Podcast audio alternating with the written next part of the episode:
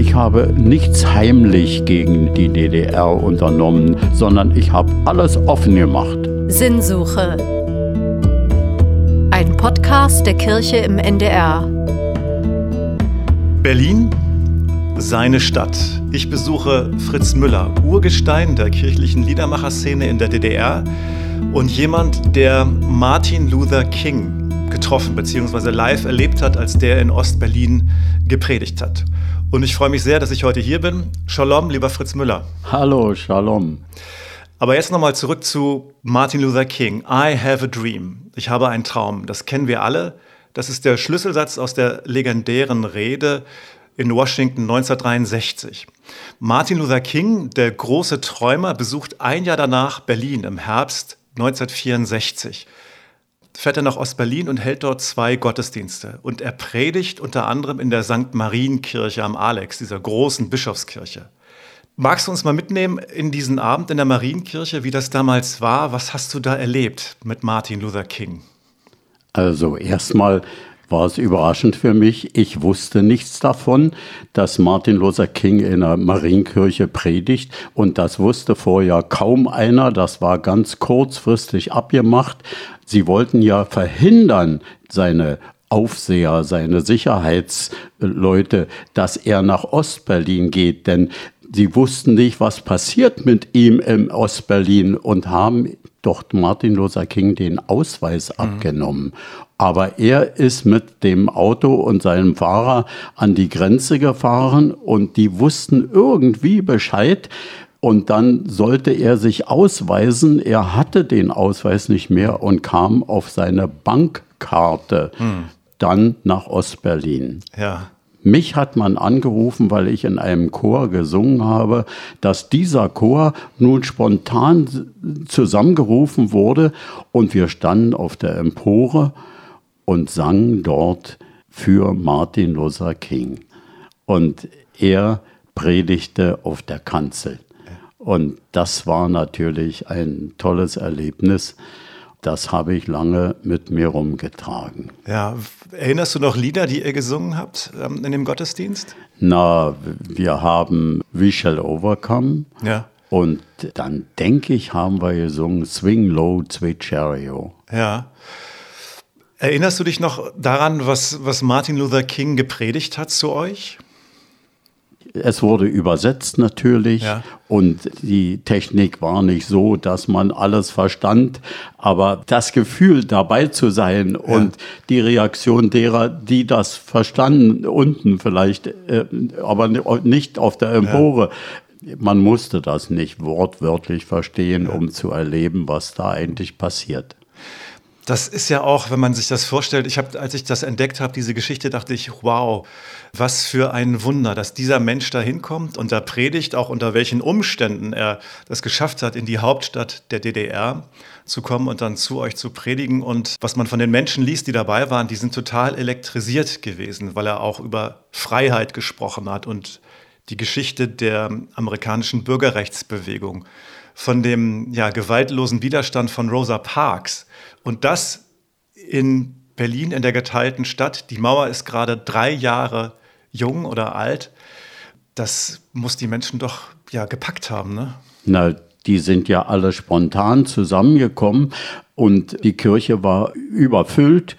Und dann hat man ja einfach aus der Situation entschieden, also die nächste Predigt wird in der Sophienkirche hm. sein sodass die Leute, die alle draußen standen, sich aufmachten zur ja. Sophienkirche. Das war nicht weit. Und dann als der Gottesdienst in der Marienkirche zu Ende war, fuhr er oder lief er rüber und machte ja. diese seine Botschaft auch für die anderen bekannt. Ja. Konntest du ihm näher kommen, also die Hand geben oder nicht, Autogramm? Nicht, war in dieser Fülle war das wäre auch unangebracht gewesen, sich da ranzudrängeln. Ja. ja. Ja. Okay. Es gibt ja so Momente im Leben, wo man hinterher sagt, hm, also das ist so ein Punkt gewesen, wo für mich ein tieferer Sinn des Lebens aufgegangen ist. Ist das dieser Abend mit Martin Luther King, war das so ein Moment für dich? Na, diese ganze Bewegung um Martin Luther King und dass er mit gewaltlosem Widerstand Leute begeistern konnte und dann gesiegt hat, das war für uns ein Hoffnungsschimmer. Denn in der DDR gab es natürlich einen Wehrdienst und da wurde man eingeladen, um vor diesem Mannschaft denn zu erklären, ja, ich mache mit und ich bin hingegangen, habe gesagt, ich mache nicht mit. Mhm. Und was hat das bedeutet für dich? Na, die haben mir klar gemacht, dass ich dann die Konsequenzen zu tragen habe. Das hieß also anderthalb Jahre im Gefängnis zu sein. Und dann hast du anderthalb Jahre im Gefängnis gesessen. Nein, das werden sie sich nicht getraut haben, denn ich war als kirchlicher Liedermacher DDR-weit bekannt und bin also durch die DDR getourt. Und dann wollten sie mich nicht zum Märtyrer machen. Und zum anderen war das so, dass in jedem Gottesdienst bei den Abkündigungen eine Liste verlesen wurde all derer, die als Christen den Wehrdienst verweigert haben und im Gefängnis sitzen. Und wenn da jedes Mal der Name Fritz Müller erschienen wäre, das haben sie denn doch nicht gewagt. Mhm. Also damals bei diesem Gottesdienst, du bist Jahrgang 37, du bist da 27 Jahre alt, hast gerade dein Theologiestudium abgeschlossen am Paulinum in Berlin und wirst dann Jugendwart und Prediger. Und einer deiner Lehrer hat geschrieben, der Fritz Müller, der hat fetzige Musik gemacht. Was heißt das? Na, ich war nah dran, weil ich in der Jugendarbeit war und ich habe mit Jugendlichen zusammen äh, gearbeitet. Ich hatte eine Band gegründet mit Jugendlichen, die waren 16, 17 Jahre alt und haben gerade angefangen, begeistert Gitarre zu spielen. Und mit denen zusammen habe ich dann meine Lieder inszeniert, äh, mhm. arrangiert ja. und wir sind dann zusammen aufgetreten auf den Landesjugendtagen. Und das war, glaubt mir keiner, zur DDR-Zeit Open Air in Potsdam Hermannswerder über 2000 Jugendliche. Oh. Jedes Jahr ja. war dort der Landesjugendsonntag von Brandenburg. Hm. Und nicht nur in Potsdam, sondern auch im Spreewald. Hm. Und im Spreewald waren wir in einer Kirche, die hatte vier Emporen. Ja.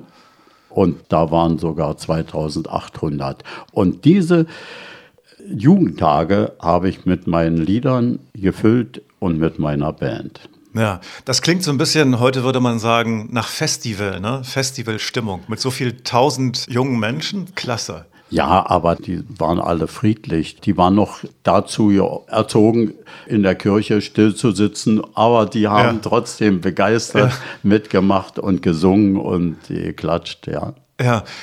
Wie würdest du deine Musik beschreiben? Wie klingt die?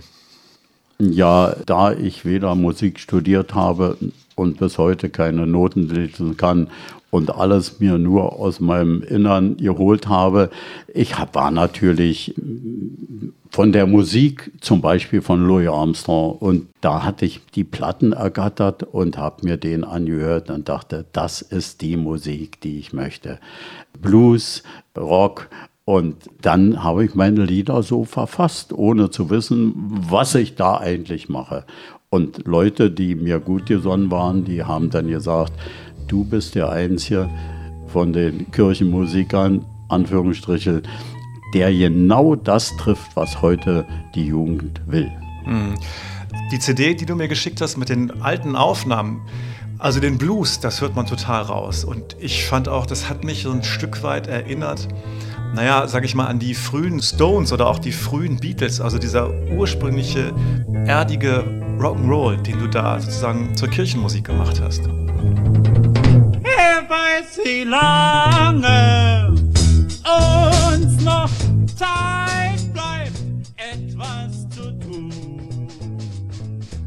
Also das war natürlich mit beeinflusst von meinen Jugendlichen, die ich in der Band hatte. Ich kann mich an eine Situation erinnern. Wir hatten uns verabredet, dass wir zusammenkommen, frühmorgens in Potsdam zu dem Landesjugendtag und ich bin am Tag zuvor mit von einer ähm, Fahrkonferenz mit dem Auto nach Hause gebracht worden und habe im Auto habe ich ein Lied gemacht. Hm. Gottes Sache geht weiter. Und dann waren wir auf dem Jugendtag und meine Band und wir haben Lieder gespielt, die wir uns vorgenommen haben. Und dann habe ich gesagt, jetzt passiert was. Das wissen meine Leute noch nicht. Ich habe gestern ein Lied gemacht, aber wir haben das noch nicht geprobt. Und da haben die gesagt, na dann sing doch mal. Und dann habe ich angefangen zu singen. Mhm. Gottes Sache geht weiter durch die Zeit. Wenn wir das sehen und verstehen, wird man morgen sagen, wir brauchen Gottes Wort. So, ich habe das mit der Gitarre gespielt und gesungen. Dann kam der Vers, es wird sein, dass Stacheldraht im Museum liegt. Mhm. So fängt eine Strophe an. Ja. Menschen lieber Frieden üben anstelle von Krieg. Ja dann war das Arrangement fertig und das haben wir auch so behalten. Ja. Und das hast du auch auf dem Band ja. so drauf. Widerständige Lieder sind das, ne? Und die 60er, 70er Jahre ist ja auch die große Zeit der Liedermacher. Ne? Pete Seeger, Bob Dylan, also Janis Joplin nicht zu vergessen, Joan Baez und im deutschsprachigen Raum Bettina Wegner, Hannes Wader, Wolf Biermann, Stefan Kraftschick, Gerhard Gundermann. Gibt es aus dieser Liedermacher-Szene noch Leute, die dich mit so beeinflusst haben in deinen Stücken? Eigentlich nicht.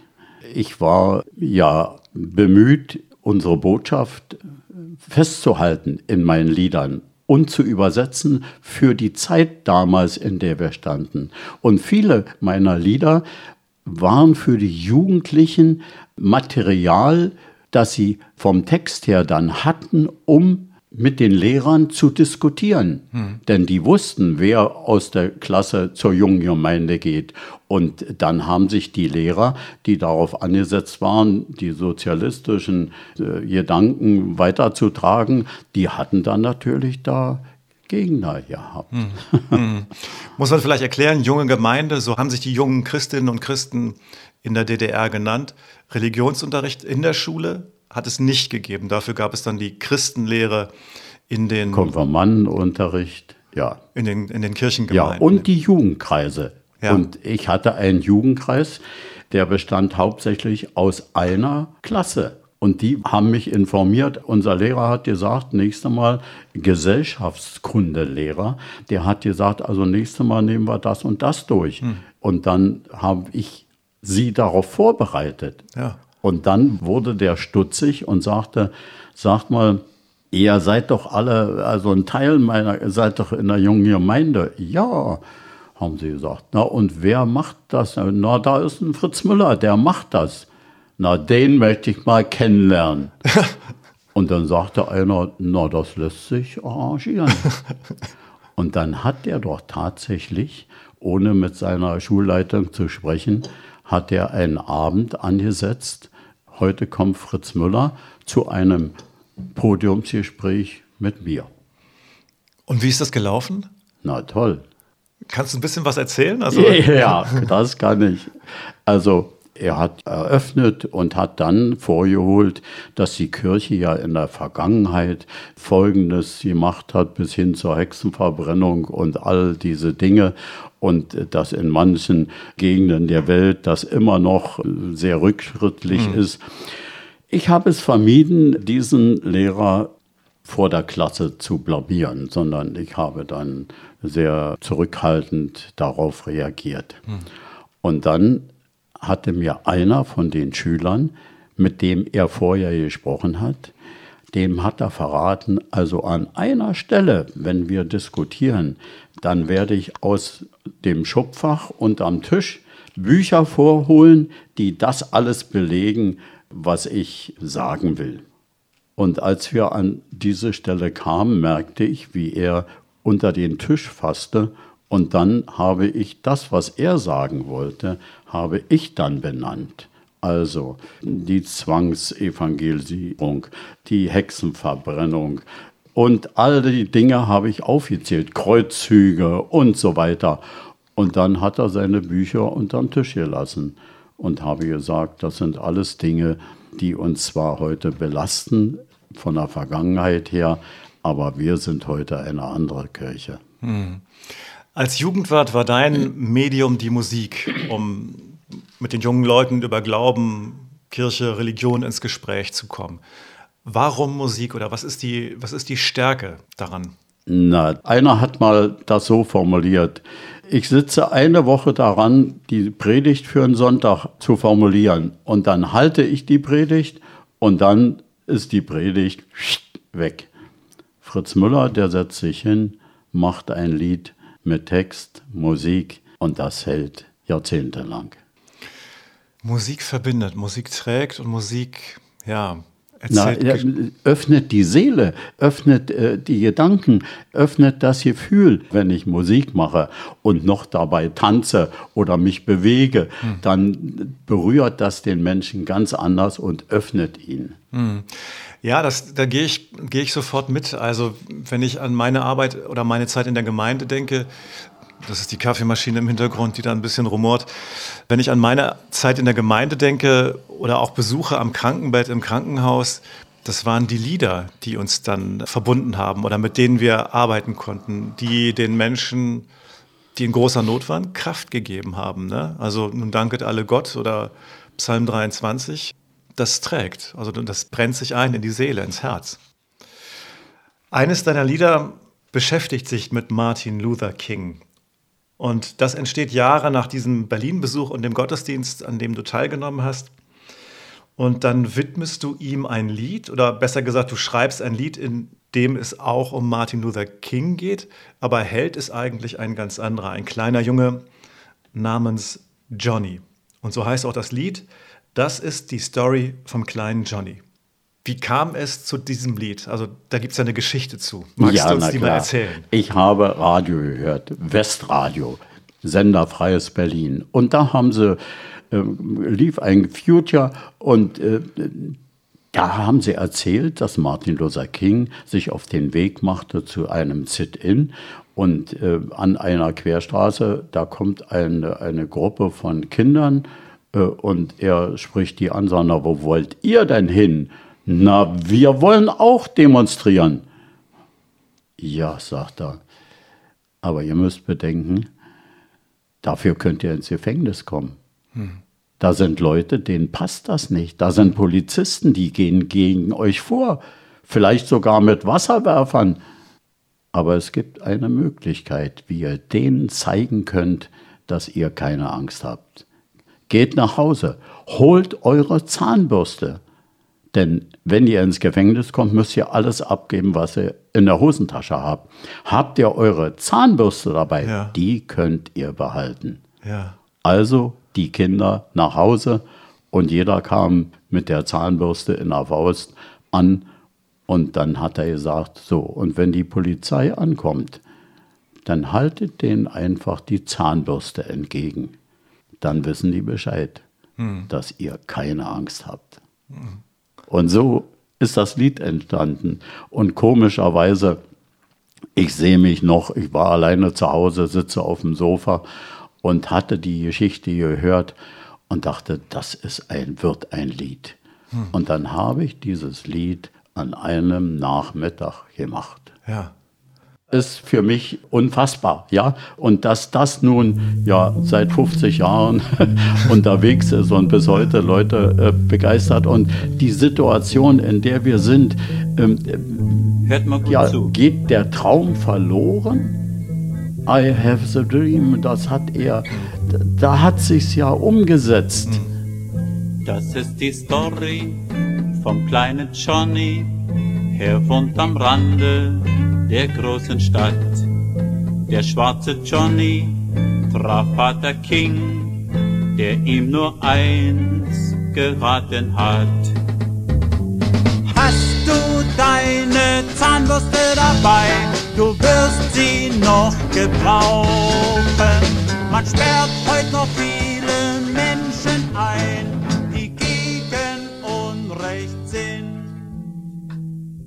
ich habe nichts heimlich gegen die DDR unternommen, nicht einen heimlichen Club, wo wir uns überlegt haben, ob wir irgendwelche Plakate machen oder, sondern ich habe alles offen gemacht. Alle meine Veranstaltungen und habe zu Beginn der Veranstaltung alle begrüßt, auch die, die heute hergeschickt wurden. Herzlich willkommen. Also die Story vom kleinen Johnny ist im Grunde genommen eine Hymne auf den gewaltlosen Widerstand, wie ihn Martin Luther King und ähm, die Bürgerrechtsbewegung in den USA praktiziert haben. Es gibt einen Refrain und dieser Refrain steigert sich in seiner Intensität und da spielt eben die Zahnbürste die Rolle. Hast du deine Zahnbürste dabei? Du wirst sie noch gebrauchen.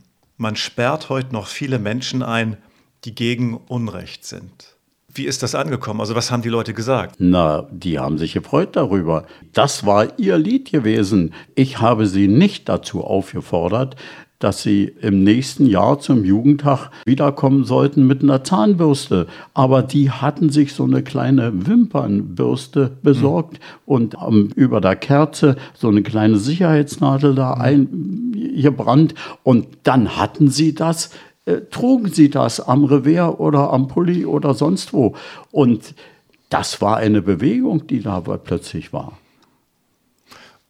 Und hat, hat dir das Lied keine Schwierigkeiten bereitet? Ich meine, also die Stasi oder wie ihr gesagt habt, VEB Horch und Cook, die werden das ja auch wahrgenommen haben. Na, die wussten genau Bescheid, was ich alles mache, aber wurden nicht überrascht, dass ich, die, ich habe das ja öffentlich alles gemacht, was ich gemacht habe. Und ähm, nach der Wende ähm, habe ich nun meine 300 Seiten Stasi-Akte äh, bekommen. Und das hat mich alles sehr verwundert. Ähm, denn da hatte einer den Auftrag, all meine Lieder zu besorgen. Äh, und er hat alle Abzüge, die ich gemacht habe, auf ähm, Wachsmatrize, mhm. die hat er sich alle besorgt und abkopiert. Und dann ist er alle Lieder durchgegangen und sollte die bewerten, ob die feindlich gegenüber der DDR mhm. sind. Und dann hat er bewertet am Schluss, also die meisten Lieder äh, beschäftigen sich alle mit christlicher Propaganda. Ja. Aber ein Lied, das für Martin Luther King gegen die Verhältnisse in der USA äh, geschrieben wurde. Das ist das Einzige, was ich bejahen kann. Der Mann hat nicht mitgekriegt, dass ich am Schluss dieses Liedes, das habe ich allerdings nicht abgedruckt, da habe ich den Refrain gesungen, ich habe meine Zahnbürste dabei und werde sie noch brauchen. Ja. Denn man sperrt heute noch viele Menschen ein, die gegen Unrecht sind.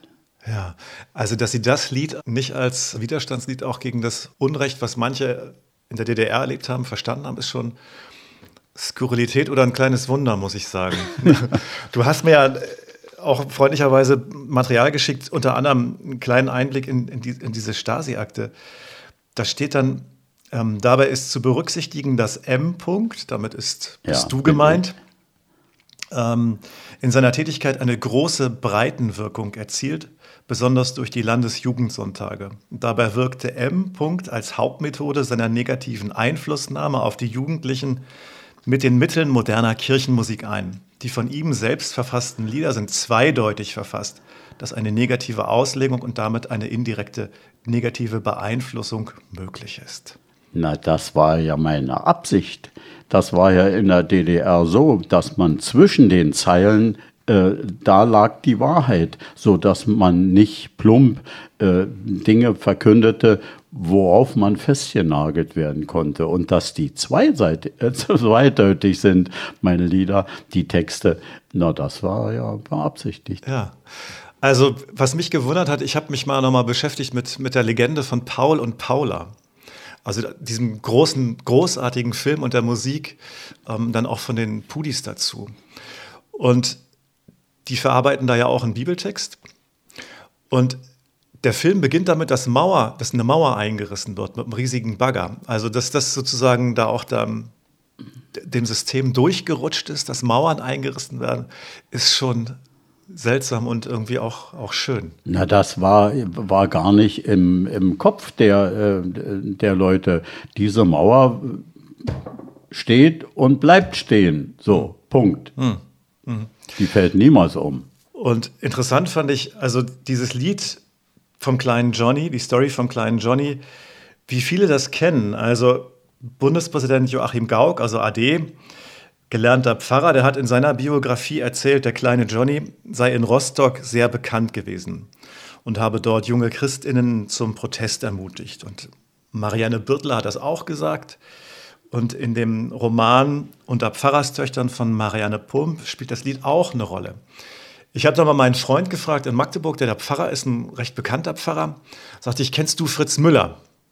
Und da sagt er, nee, Fritz Müller kenne ich nicht. Und dann meinte ich, und als ich mit dem Refrain komme von, und hast du deine Zahnbürste dabei? Klar kenne ich das. Von dem ist das?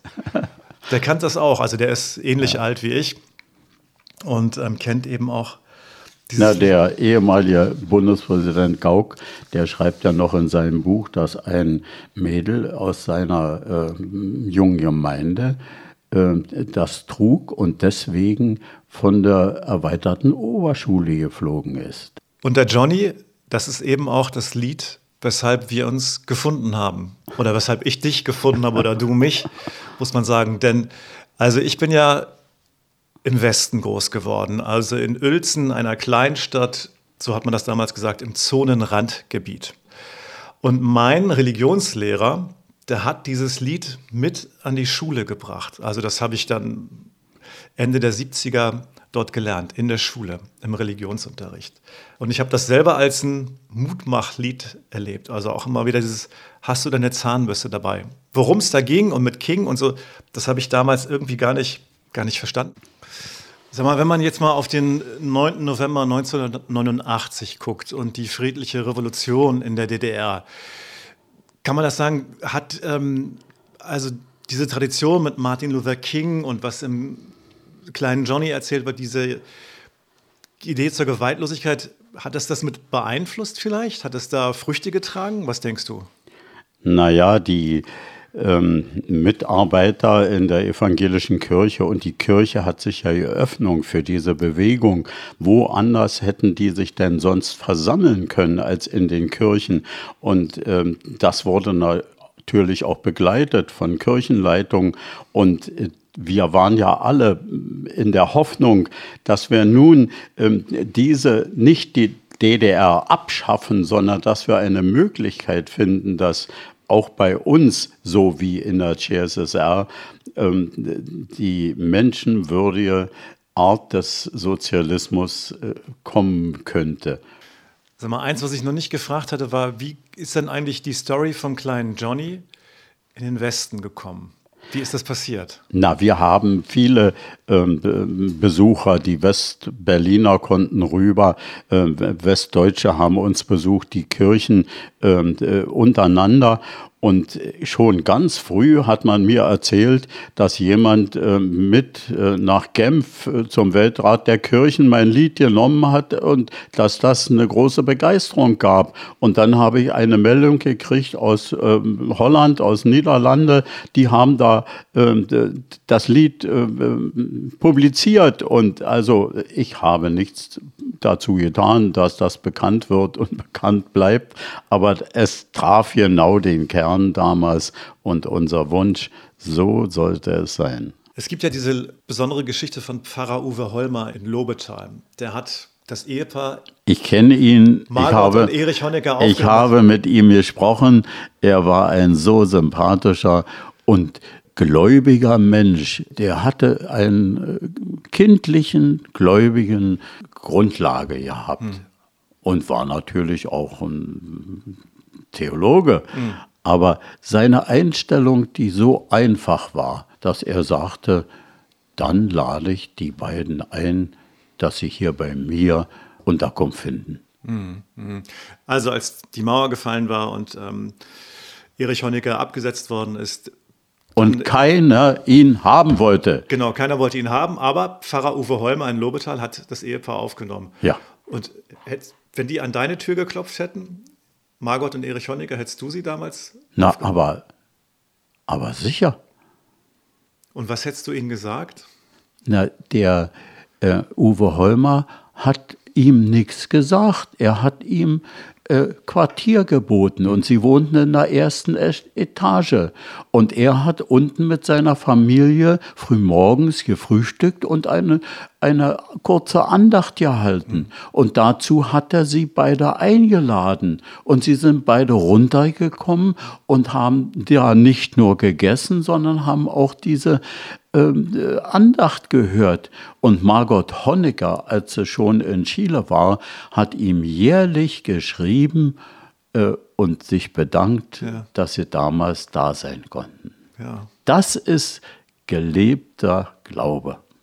Zurück zum Anfang, dem großen Träumer, Martin Luther King, also der Berlin-Besuch im Herbst 64. Eigentlich ja sollte er nur nach West-Berlin kommen. Willy Brandt, damals regierender Bürgermeister, hatte ihn eingeladen. Und dann hat er aber eben auch Einladung bekommen aus Ostberlin zu den Gottesdiensten. Und ähm, du hast es ja schon erzählt, die US-Behörden haben ihm den Reisepass abgenommen, damit King eben nicht nach Ostberlin reisen konnte. Na, weil sie Angst um ihn hatten und Ja. dachten, der wird sofort festgelegt in der DDR. Dann ist es ja fast schon seltsam. Er zieht seine Kreditkarte und die wird sozusagen zur Eintrittskarte dann in die Hauptstadt der DDR, in den Arbeiter- und Bauernstaat. Also das System des Kapitalismus wird zum Ausweis, um eben hinüberzukommen. Er predigt in zwei Gottesdiensten, du hast es erzählt. Und diese Predigt kann man heute noch sich anhören. Denn die Stasi ist natürlich dabei und sie schneidet auch mit. Das ist, glaube ich, 40 Minuten, ist ungefähr lang, die Predigt von Martin Luther King. Er beginnt immer auf Englisch, dann wird übertragen. Und aufgrund dieses Mitschnitts gibt es eben noch ein, ein Zeitdokument, das man in der Mariengemeinde in Berlin ist es vorhanden, aber auch zum Beispiel im deutschen Rundfunkarchiv gibt es eine Kopie. Da sind wir wieder beim Anfang, beim Urgestein der kirchlichen Liedermacher-Szene Fritz Müller in der DDR. 85 Jahre, du bist auch anders aktiv, künstlerisch. Es gibt Gedichte von dir, Fotografien zu Bäumen. Wie blickst du voraus? Solange ich noch reden, solange ich noch singen, solange ich noch unterwegs sein kann, will ich das machen. Ich plane meine Baumausstellung, die wird also in drei Wochen in Burg Steinfurt sein und wird eröffnet mit Projektion, mit Texten und meinen Liedern. Und dann steht eine Ausstellung in Luzern bevor, in einer reformierten Kirche. Dort fahre ich nächsten Monat hin, um das vorzubereiten. Also es geht weiter. Vielen Dank, Fritz Müller, und dass wir uns getroffen haben und kennengelernt haben über Das ist die Story vom kleinen Johnny, dein Lied, was auch mein Lied geworden ist in meiner Jugend, in meiner Kindheit, in der Konfirmandenzeit. Vielen Dank und Shalom. Danke auch an den Podfather Detlef Splitt, der übrigens auch aus Berlin kommt, der alles wieder zusammenbringt. Und in einer der nächsten Folgen von Sinnsuche machen dann meine KollegInnen Susanne Richter oder Radiopastor Marco Vogt weiter mit unseren Gästen. Ich bin Oliver Vorwald, Radiopastor und zu hören auf NDR1 Niedersachsen. Vielen Dank und bis bald. Na, ich bedanke mich, dass du mich gefunden hast und ich dich kennengelernt habe. Shalom. Shalom.